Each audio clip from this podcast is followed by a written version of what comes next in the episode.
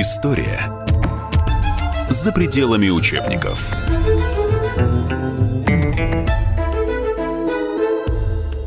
На линии Эдвард Чесноков. Я беседую с историком Дмитрием Суржиком и обсуждаем мы пакт Молотова-Риббентропа. С 1933 года европейскими державами был заключен ряд соглашений, которые были направлены как и на укрепление их обороноспособности, так и против каких-либо третьих держав. Так, для объединения разных антисоветских сил, как вы справедливо упомянули, в 1936 году был заключен так называемый антикоминтерновский пакт. Формально его целью было сдержать коммунистическую пропаганду, то есть сдержать Коминтерн. Однако на деле этот пакт стал основой для объединения всех антисоветских сил, которые затем и в той или иной степени участвовали войне нацистской Германии против Советского Союза.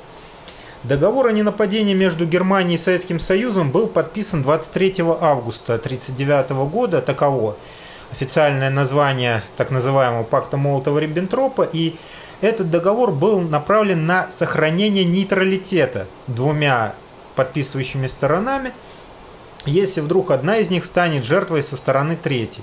Разумеется, к этому договору был секретный дополнительный протокол. Но об этом мы поговорим чуть позже. Да. И в этом протоколе разграничивались сферы влияния. Когда сегодня пытаются вспомнить пакт Молотова-Риббентропа, как он называется, в широких массах, мне кажется, что стремятся сместить акценты э, с реальных виновников на виновников мнимых, тем более тех, которые уже не могут ответить, Советского Союза уже нет. И здесь э, те представители, которые это делают, мне кажется, не видят за деревьями леса, они не видят той военно-стратегической обстановки, которая сложилась на момент подписания этого договора. Ну вот давайте об этом поговорим. Что вообще в Европе творилось к 1939 году? Ну, если можно, я сделаю такой кратенький экскурс. К 1939 году в Европе сложилась следующая обстановка. Политика советского руководства по созданию системы коллективной безопасности, надо признать, провалилась. Советское руководство в 1935 году особенно активно занималось продвижением этой идеи. Нарком Литвинов даже подписал 2 Нарком мая. иностранных дел тогда было нарком иностранных дел Литвинов подписал советско-французский пакт о взаимопомощи, который должен, который обязывал обе стороны к военному вмешательству в случае агрессии какой-либо третьей силы против какой-либо европейской державы. Ну, подразумевалось, конечно же, и Чехословакия, и другие державы. Но после того, как этот договор был подписан, прошла очень мучительная процедура его ратификации со стороны Франции, и на деле этот договор не сыграл своей роли, потому что подписан с французской стороны Луи Барту, и, который был активным сторонником пресечения нацистской агрессии, был убит. И Эдуард Даладье, возглавивший французское правительство после него, взял курс на сворачивание этих обязательств к Советскому Союзу и на то, чтобы следовать политике умиротворения гитлеровской Германии. Гитлеровская Германия со своей стороны 7 марта 1936 года вошла в так называемую Рейнскую демилитаризованную зону, которая была образована из территории Германии по итогам Первой мировой войны для того, чтобы, во-первых, отсечь от Германии важный военно-промышленный район – а с другой стороны препятствовать Германии, создать некий буфер, чтобы Германия не могла напрямую атаковать Францию. И на это посмотрели сквозь пальцы западные державы. Абсолютно никакой серьезной реакции на это серьезное нарушение Версальского мирного договора не последовало. Далее, 16 марта 1935 года, если мы вернемся чуть-чуть назад, Германия восстанавливает свои вооруженные силы. Это вермахт, состоящий из сухопутных Херс, Криксмарин, то есть э, военно-морских сил, и Люфтваффе, ВВС сил. Это пока еще не набравшая свою численность, свою профессиональность армия, которая была запрещена в Германии по условиям Версальского мирного договора. И опять все сходит с рук. И опять все сходит с рук. Небольшие дипломатические прокламации, попытка погрозить пальчиком, но никаких реальных мер на то, чтобы остановить вот этого агрессора, заявившего еще с середины 20-х о своих планах, не было. Более того, изучая недавно опубликованные дневники главного идеолога нацистской партии Альфреда Розенберга, мы можем увидеть, как английские же высокопоставленные чиновники делали все для того, чтобы снабдить Германию новейшими патентами на военные разработки. Это, пожалуй, одно из главных открытий недавних лет. Ну а вот против кого они так вооружали-то Германию? Э, безусловно, против Советского Союза. Гитлер, придя к власти, объявил коммунистическую партию вне закона и всюду на международной арене отстаивал тезис о том, что он является бастионом, который последним бастионом в Европе на пути э, агрессии Коминтерна. В общем-то, мне все это кое-кого напоминает э, в переводе на современную риторику. Но вот 1938 э, год, Мюнхенский сговор. Вот почему сговор? Что это вообще такое было? А дело в том, что в 1938 году Гитлер уже поглотил Австрию. Одним из ключевых тезисов его внешней политики был тезис о судьбе немцев как разделенного народа. С этой целью он устроил аншлюс Австрии 12-13 марта, а затем заявил свои претензии на Судетскую область Чехословакии. Это пограничная область горная, где проживали компактно немцы, и он всюду проводил идею о том, что немцы должны быть Ein Reich, Ein Volk, Ein Führer. Все немцы должны быть собраны в рамках одного государства. Что касается Чехословакии, мы уже говорили о том, что был заключен, было заключено советско-французское соглашение о помощи, в том числе, которое могло быть распространено и на Чехословакию. Но чтобы выйти к Чехословакии, советским войскам требовался коридор через Польшу или через Румынию. Ни та, ни другая сторона его не дали. Более того, Гитлер приступил к шантажу чехов и вынудил умиротворителей из Лондона и из Парижа, Невеля Чемберлена и Эдуарда Даладье, прибыть к себе в Мюнхен, где было подписано соглашение о том, что Чехия передает Судетскую область, эвакуирует, то есть оставляет все предприятия, все дороги, всю инфраструктуру немцам и выводит оттуда свое население. Почему сговор? Потому что чешские представители не были даже да, допущены. Полминуты до конца блока. И поэтому это у нас фигурирует как сговор. В то же время советское руководство действительно пыталось воевать на чужой земле и малой кровью. Нам известны документы о том, что советское командование как раз во время Мюнхенского этого кризиса готовила переброску военно-воздушных сил на юго-западные рубежи. Ну и Невил Чемберлин, вернувшись в Великобританию тогда в 1937 году, э, произнес крылатую фразу с трапа самолета «Я привез мир для нынешнего поколения». Но на самом деле все вышло совсем не так. А как? Мы поговорим в следующем блоке. Оставайтесь с нами.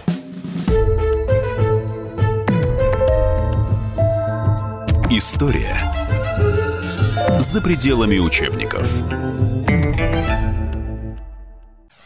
Товарищ адвокат! Адвокат! Спокойно, спокойно. Народного адвоката Леонида Альшанского хватит на всех. Юридические консультации в прямом эфире. Слушайте и звоните по субботам с 16 часов по московскому времени.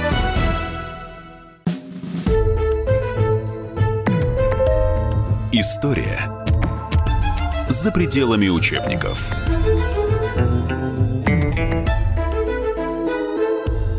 На линии Эдвард Чесноков, я беседую с историком Дмитрием Суржиком и обсуждаем мы пакт Молотова-Риббентропа. Вот дошли уже практически до 1939 года и э, поглотила Германия Чехословакию. Вот что дальше происходило? А Гитлер не собирался останавливаться. Поглотив Чехословакию, он отдает приказ своему верховному командованию вермахта о подготовке операции против Польши и, если сказать более масштабно, о подготовке военной кампании на 39-40 годы. Этот приказ был отдан весной 1939 года, и тут же гитлеровская дипломатия начинает прощупывать Прибалтику с тем, чтобы обезопасить свой северный фланг. И эти попытки увенчались успехом. Итак, 7 июня 1939 года Берлин заключает пакты о ненападении с Эстонией, Латвией и добивается от Литвы несколькими неделями позднее признания Мемельского вопроса, то есть Мемель или Клайпеда передается Германии. Таким образом, северный фланг открыт, он в безопасности, и можно теперь давить на Польшу. Польше предъявляются претензии относительно Данцига, который был вольным городом под эгидой ООН. Э, и, Лиги наций тогда был. А, под эгидой Лиги наций, прошу прощения. И касательно коридора к Данцигу, который должен был обеспечить связь, опять же, основного германского государства с этими немцами. И поляки вдруг упираются поляки, которые ранее поучаствовали в дележе Чехословакии, решили, что их незаслуженно оскорбляют и что у них есть силы и есть союзники, которые могут им помочь. Однако, ну, в лице Парижа и Лондона. В лице Парижа и Лондона, которые были гарантами и более того, 25 августа 1939 года между поляками и англичанами был заключен так называемый англо-польское военное соглашение, в котором было четко прописано, если Польша станет жертвой агрессии Германии, Англия объявляет войну Германии. И вот э, почему мы так долго подходим, собственно, к пакту Молотова-Риббентропа, я поясняю для наших радиослушателей, что настолько сложна была обстановка предвоенная в Европе, что без понимания того, что привело к этому событию, в общем-то, невозможно о нем корректно говорить. Ну вот смотрите, в начале 1939 года начинаются э, советско-англо-французские переговоры. Почему же они провалились? А дело в том, что, во-первых, англо-французское руководство взяло путь на умиротворение Гитлера, на умиротворение агрессора, и они считали, что удовлетворив свои аппетиты на восточном направлении, Гитлер остановится и станет таким управляемым локальным диктатором. Поэтому, когда начались эти переговоры, они начались где-то накануне лета. В Москве. В Москве. В Москве они шли очень тяжело.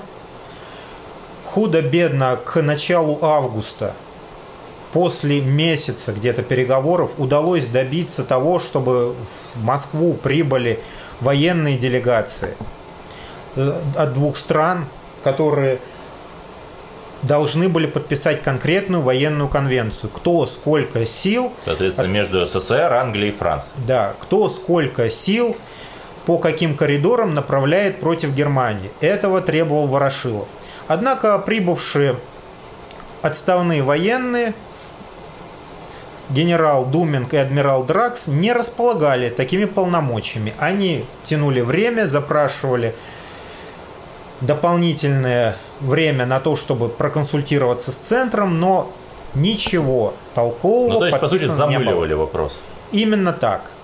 Ну и тут э, вдруг э, на этом фоне, э, при том, что СССР сражался с Германией в Испании, да, через такую прокси-войну на фронтах гражданской войны в Испании, при том, что вся советская пропаганда говорила, что фашизм это плохо. И вот на этом фоне совершенно неожиданно происходит э, э, некоторое сближение между Германией и СССР. Вот кто был инициатором этого сближения? Этот вопрос хорошо изучен, и ответ на него известен. Первая попытка такого соглашения была предпринята по инициативе Риббентропа, который... Ну, тогда Иоахим фон Риббентроп. Иоахима фон Риббентропа, уже рейхсминистра иностранных дел гитлеровской Германии, который через своих подчиненных вышел на временного поверенного СССР в Германии. Уже сам дипломатический ранг говорит о том, насколько напряженными были отношения между двумя странами на Астахова, которому предложил заключить договор, при этом весьма четко намекая на то, что этот договор будет иметь и некие территориальные дополнения, то есть стороны договорятся о своем влиянии в отдельных регионах Восточной Европы. Эта попытка была услышана, и Советский Союз согласился с тем, чтобы Риббентроп прибыл в Москву на переговоры. При этом сталинское руководство полагало, что не стоит рвать мосты с англо-французами, сообщило им о том, что будут вестись переговоры с Германией и заявило, что никоим образом не видит противоречий между договором о ненападении с гитлеровской Германией и договором, гарантирующим безопасность между СССР, Великобританией и Францией, пытаясь таким образом подстегнуть своих партнеров, которые не хотели заключать это соглашение, каким-либо активным действиям. Но ничего не вышло. Ну и практически же с космической быстротой все произошло. Вот э, в конце июля первый зондаж и 23 августа уже подписание. Вот как все происходило, почему так быстро?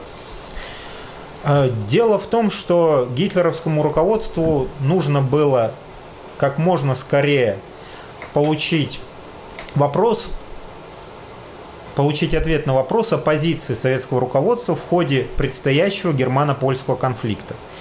И с этой целью Советский Союз обрабатывался как на дипломатическом поприще, так и осуществлялся некий шантаж.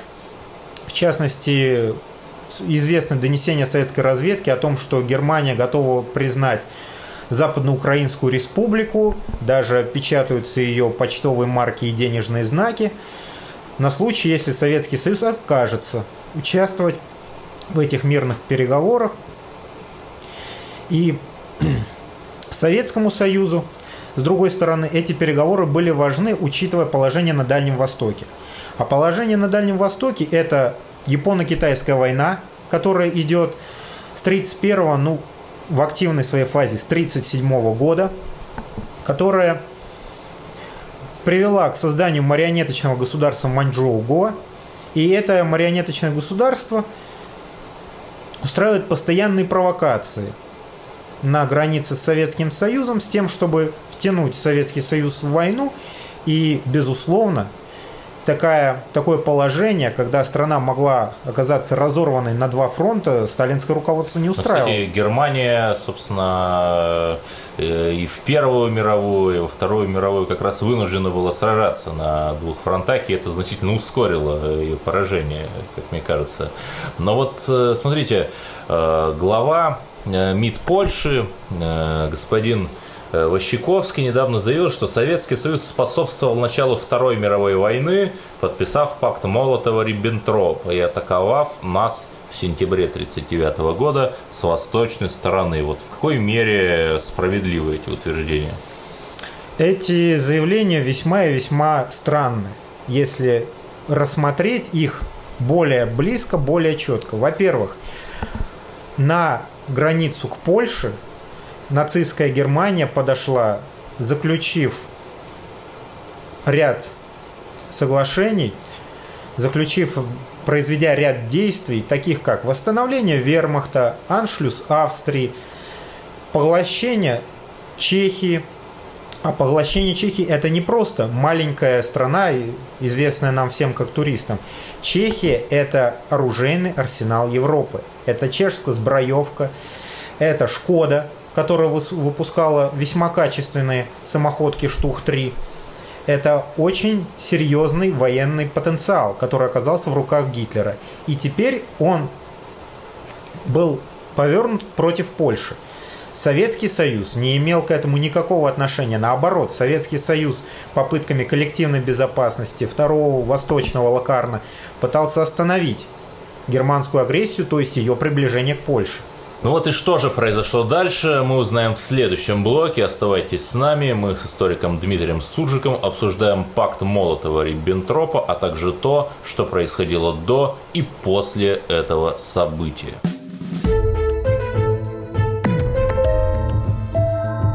История за пределами учебников. Мигранты и коренные жители – исконно русское и пришлое. Культурные конфликты и столкновения менталитетов. Пресловутый НАЦ-вопрос встает между нами все чаще и острее. Ставим его ребром на радио «Комсомольская правда». Программу «Национальный вопрос» слушайте каждую пятницу после 7 вечера по московскому времени.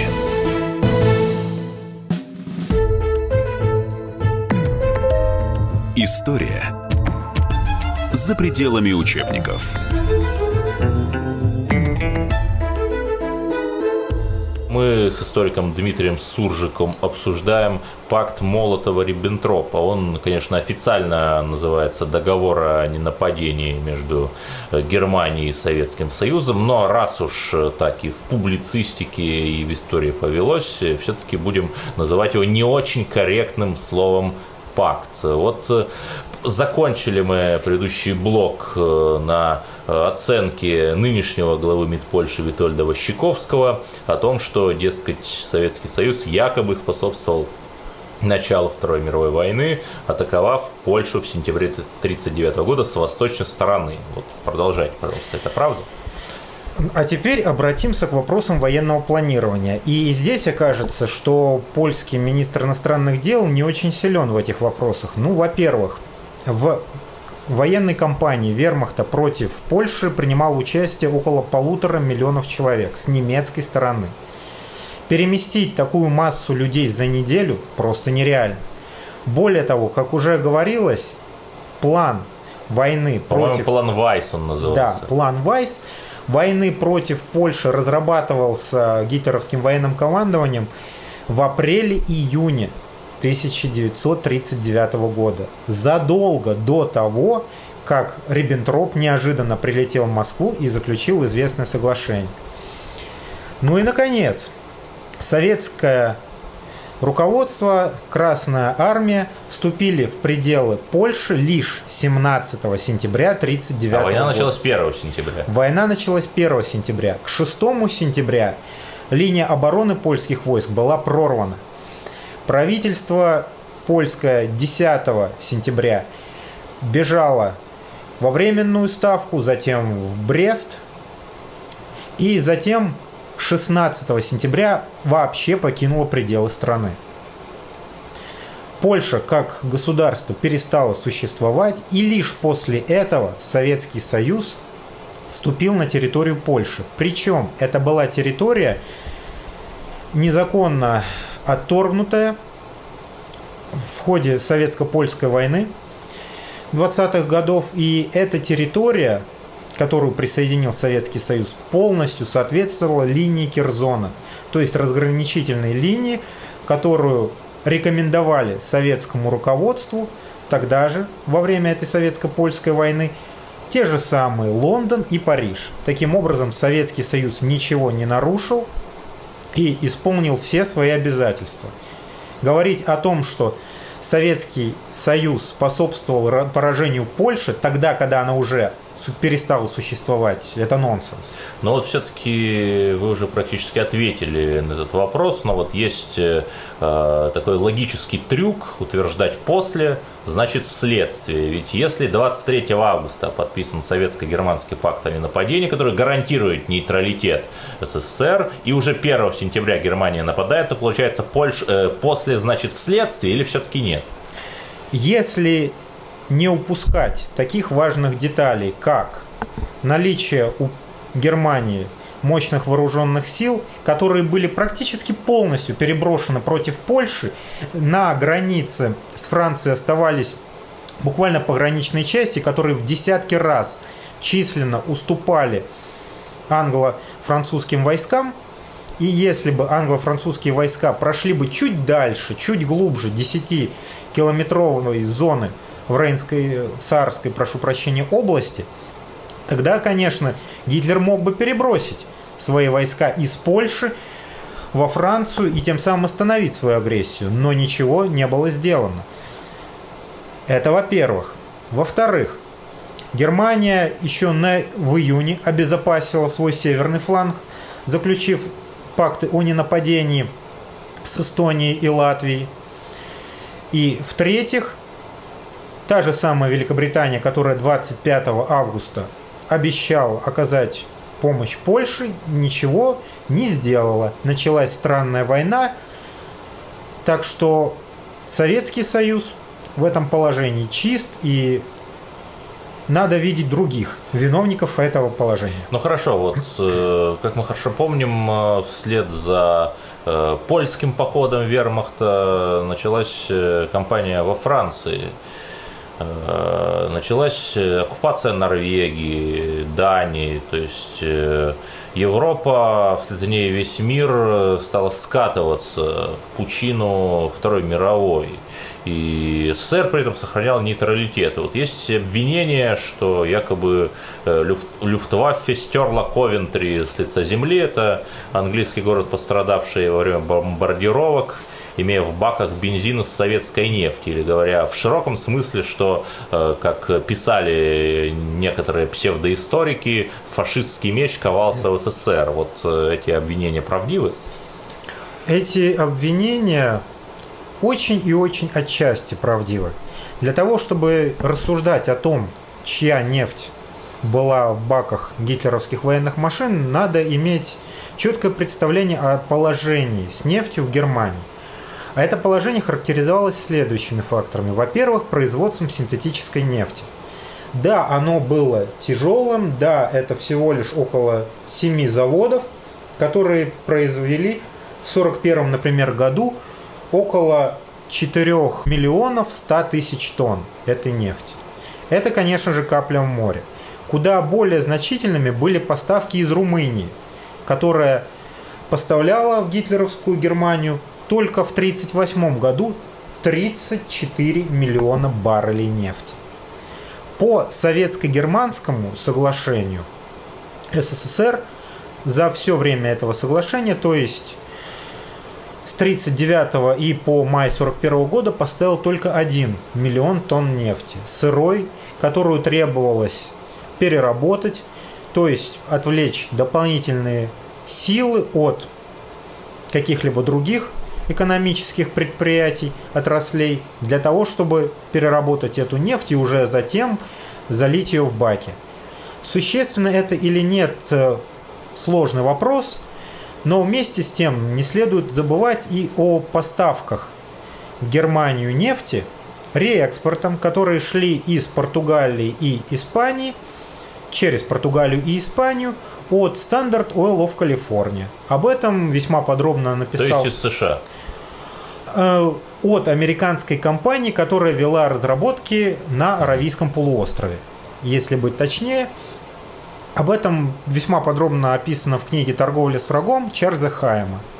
То есть сами западные авторы это признают? Да, это признают сами западные авторы, но, к сожалению, конкретных цифр мы никогда не узнаем, потому что это коммерческая угу. тайна. Ну хорошо, вот э, все-таки кто же больше выиграл от договора о ненападении, Германия или Советский Союз? Вопрос весьма и весьма сложный. Советский Союз, конечно же, подписав это соглашение, с одной стороны, получил время на то, чтобы построить армию. Надо сказать, что в Советском Союзе в межвоенный период существовала милиционная система комплектования войск, и численность Красной Армии колебалась в пределах нескольких сотен тысяч человек. И лишь 1 сентября 1939 года Красная Армия перешла призыву, всеобщему воинскому призыву на военную службу.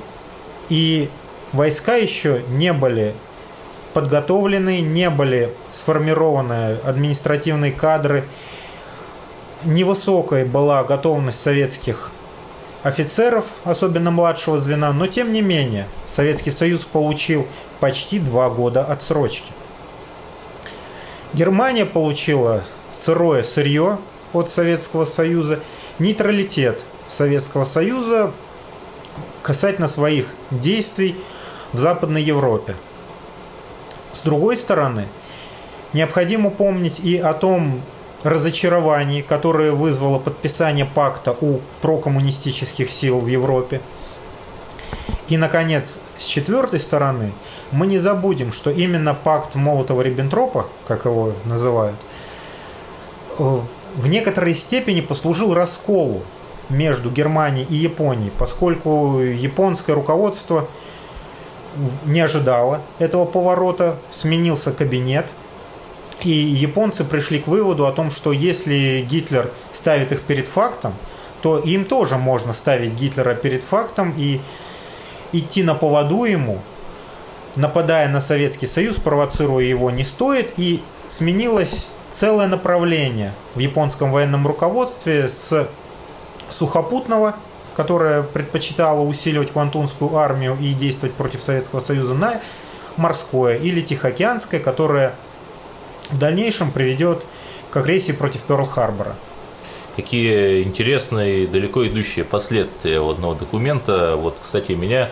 всегда интересовало. Я всех радиослушателей призываю все-таки найти в интернете и прочитать этот пакт, что же там такого страшного в кавычках, потому что документ небольшой, всего на одну страницу А4. Вот там написано, э, что Молотов да, подписывался в этом пакте по уполномочию правительства СССР, а Риббентроп за правительство Германии. Вот почему такая разница терминологии? Сталин проводил идею коллективного руководства страной, то есть основные решения по внутриполитическим, по внешнеполитическим вопросам он принимал не единолично, а после того, как согласовывал их с ближним кругом. Поэтому, видимо, эта формулировка и отражает коллективный характер принятия решений. Более того, следует отметить, что поскольку эта формулировка была в документе и поскольку сам договор о ненападении был скрыт от обсуждения в Верховном Совете, от обсуждения в Рейхстаге, то появилась идея о том, что это соглашение между двумя лидерами, между Гитлером и Сталиным, и поэтому оба народа никак не причастны к этому соглашению, и эта идея активно развивалась в эпоху перестройки. Ну вот об этом мы чуть позже поговорим. Самое интересное это так называемые секретные протоколы. Вот у нас 40 секунд до конца. Э, Дмитрий, расскажите, пожалуйста, как они были обнаружены? Эти договоры были обнаружены еще 24 августа, буквально на следующий угу. день. Чарльз Болин, американский посол в СССР, устно узнал об их существовании – в Советском Союзе существование этого дополнительного протокола отрицалось, хотя в 1948 году вышел сборник американских дипломатических документов, где он был заявлен, но отрицалось до последнего, до того, как 24 декабря 1989 года съезд народных депутатов СССР заслушал доклад Александра Яковлева и принял решение о том, что это был антигосударственный и вообще негативный документ. Ну и вот э, о самом интересном, вот э, тех самых э, секретных протоколах мы поговорим в заключительном блоке. Оставайтесь с нами, дальше э, будет еще любопытнее.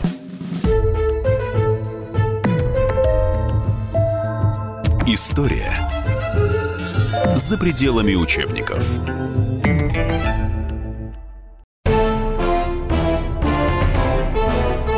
Товарищи солдаты и офицеры российской армии. Полковник Баронец разрешает обратиться. Звоните и задавайте накопившиеся вопросы. Угроза НАТО, жилье для военнослужащих и перевооружение России. Обо всем этом Виктор Баронец знает лучше других. Программу «Военный ревю» слушайте по будням с 5 вечера по московскому времени.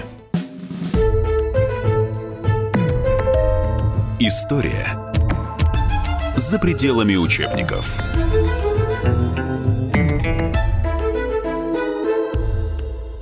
У нас в гостях историк Дмитрий Суржик, с которым мы обсуждаем пакт Молотова-Риббентропа, который, как вы понимаете, был подписан 23 августа 1939 года. И вот смотрите, э, основная претензия, которую нам предъявляют, в том, что, дескать, этот э, секретный дополнительный протокол к пакту одним росчерком пера разделил э, Восточную Европу между двумя диктаторами, ну, как говорят нам, и, по сути, э, вопреки и международному праву, и любым моральным нормам растоптал суверенитет сразу нескольких государств Восточной Европы.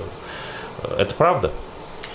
Во-первых, следует сказать, что в договоре о ненападении нет ничего аморального и нет ничего такого, что выходило бы за рамки международного права, как существующего, так и международного права тех времен. Как уже говорилось, договоры о ненападении были подписаны Германией, ну, самой первой державой, которая подписала этот договор, стала Польша в 1934 году. Затем в 1939 году, 7 июня, они были аналогичные договоры были подписаны с Эстонией и Латвией, ну, наконец, Советский Союз. Так что это нормальный документ тех времен. Что же касается секретного дополнительного протокола, то он, во-первых, определял не включение обязательно, не инкорпорацию каких-либо государств, а определял влияние тех или иных странах. И уже от того, как эти страны вели себя враждебно или дружественно к Советскому Союзу, и выстраивалась их дальнейшая судьба. Стоит в этой связи вспомнить и знаменитое процентное соглашение Черчилля, которое тот предложил Сталину о влиянии какой-либо из сторон в ряде восточноевропейских государств. Та же самая формула, та же самая идея, влияние, не обязательно включение в свой состав. Более того, в этом секретном дополнительном договоре протоколе были оговорены те самые территории, которых Россия лишилась, перестав быть Российской империей. Таким образом, Россия возвращалась к своим исконным границам, а если мы вспомним, то ряд государств был куплен еще Петром Первым. Ну, это вот о Прибалтике идет речь был куплен Петром Первым у Швеции. Да, причем э, я просто поясню для радиослушателей, что в прямом смысле куплен, то есть за э, каждую из нынешних прибалтийских республик, тогда их, конечно, и государственности не существовало, э, Петр Первый, получив их как военный трофей у Швеции, у Карла XII, что было совершенно соответствовало международному праву XVIII века, еще и заплатил весьма солидную контрибуцию. Все это есть в интернете, и желающие могут найти. То есть э, говорить о том, что Советский Союз договорился с Гитлером и там оккупировал беззащитную Прибалтику, это некорректно. Более того, следует сказать, что ряд прибалтийских лидеров установили в своей стране диктаторские режимы, которые были далеки от демократии, и что, что наиболее интересно, что начальник департамента госбезопасности МВД Литвы, еще независимый в то время от Советского Союза, отправлялся на переговоры в Германию с руководителем первого управления РСХ Вернером Бестом. Вернер Бест это не только руководитель первого управления РСХ, но и ведущий нацистский юрист, который обосновывал новое нацистское право после того, как Гитлер пришел к власти, для переговоров о немецком, то есть нацистском протекторате над Литвой отправлялся по поручению своих властей, тогда еще никоим образом не входивших в состав Советского Союза. Помимо этого имели место многочисленные провокации с похищениями советских военнослужащих. Помимо этого с 1935 года Финляндия вела активные переговоры с Эстонией о том, чтобы построить противокорабельную оборону, то есть фактически запереть Балтфлот в Финском, Финском заливе. И многие другие меры, которые многие другие шаги, которые были откровенно враждебными Советскому Союзу и способствовали лучшему развертыванию войск против Красной Армии. Понятно, но если все-таки вернуться к факту Молотова-Риббентропа, я еще раз, уже который раз настоятельно призываю наших радиослушателей его прочитать, чтобы понять, о чем мы, собственно, говорим и о чем э, говорит враждебная нам пропаганда. Вот согласно шестой статье этого документа написано, что он заключается на 10 лет с возможностью продления. Вот э, почему же его реальный запас прочности составил всего полтора года? А дело здесь, пожалуй, в волюнтаристском характере гитлеровской политики. То, что делал Гитлер, мало укладывалось в нормальную логику. Дело в том, что как ветеран Первой мировой войны он должен был бы бояться войны на два фронта. Однако именно это он и повторил. Вначале он разбивал своих противников поодиночке – заручаясь теми или иными жупелами в лице там советской опасности, угрозы Коминтерна и прочего, а затем, оставив Великобританию как независимое государство, он повернул против Советского Союза. Ожидать такого развития положения дел было совсем трудно. И советское руководство как мне полагается, рассчитывала на то, что договор просуществует, ну, если не 10 лет, то хотя бы до лета 42 года, когда уже закончится третья пятилетка, когда Красная Армия будет лучше вооружена. Да, тогда и линия Сталина, оборонительная линия, должна была быть достроена на новых границах. И Красная Армия получит автоматическое оружие. По итогам Советско-финской войны все-таки дошло осознание этого этой необходимости до всего командного состава Красной Армии. Но этого не произошло, и Гитлер ударил тогда, когда Красная Армия была наименее готова. Хорошо, но вот э, если вернуться все-таки к нашей теме, то Европарламент вот этот самый день, 23 августа, в 2009 году провозгласил Днем памяти жертв сталинизма и нацизма. То есть именно в такой последовательности. Сталинизм на первом месте. Вот это правомерно вообще так говорить? А, на мой личный взгляд, отождествление сталинизма и нацизма... Причем именно в день пакта Молотова-Риббентропа.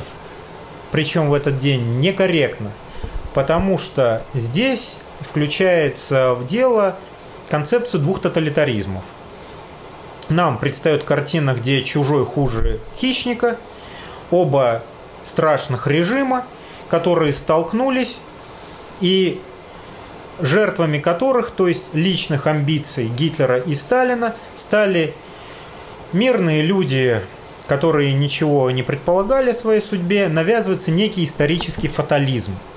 Мы не могли ничего сделать, это эти два монстра столкнулись. Что же было в действительности, то Советский Союз не строил планов европейского завоевания, более того, никаких планов глобального доминирования в уме советских лидеров никогда не было. Мы можем изучить все документы Политбюро, Коминтерна.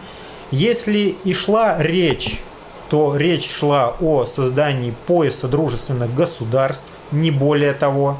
Наконец, сами режимы, сама цель. Цель Гитлера – доминирование в Европе как минимум, а желательно во всем мире, доминирование одного народа, одной расы, подчинение всех остальных, массовое уничтожение лиц другой национальности, лиц другого цвета кожи. Этого в Советском Союзе никогда не было. Если в Советском Союзе и были отдельные репрессии, то они шли по классовому признаку, по имущественному, но никогда советское руководство не ставило своей целью уничтожение людей просто за то, что они говорят на другом языке или поклоняются не тому Богу, условно говоря. Благодарю вас. С нами был Дмитрий Суржик, историк, с которым мы обсуждали факт Молотова-Риббентропа. Вам же, дорогие радиослушатели, мы хотели бы пожелать оставаться на волнах радио «Комсомольская правда» и быть подкованными в исторических реалиях, чтобы не дать себя одурачить. До новых встреч. Всего хорошего.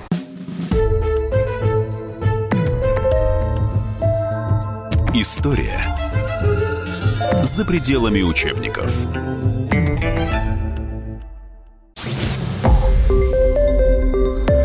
Радио «Комсомольская правда». Более сотни городов вещания и многомиллионная аудитория. Барнаул 106 и 8 FM. Эм. Вологда 99 и 2 FM. Эм. Иркутск 91 и 5 FM. Эм. Москва 97 и 2 FM. Слушаем всей страной.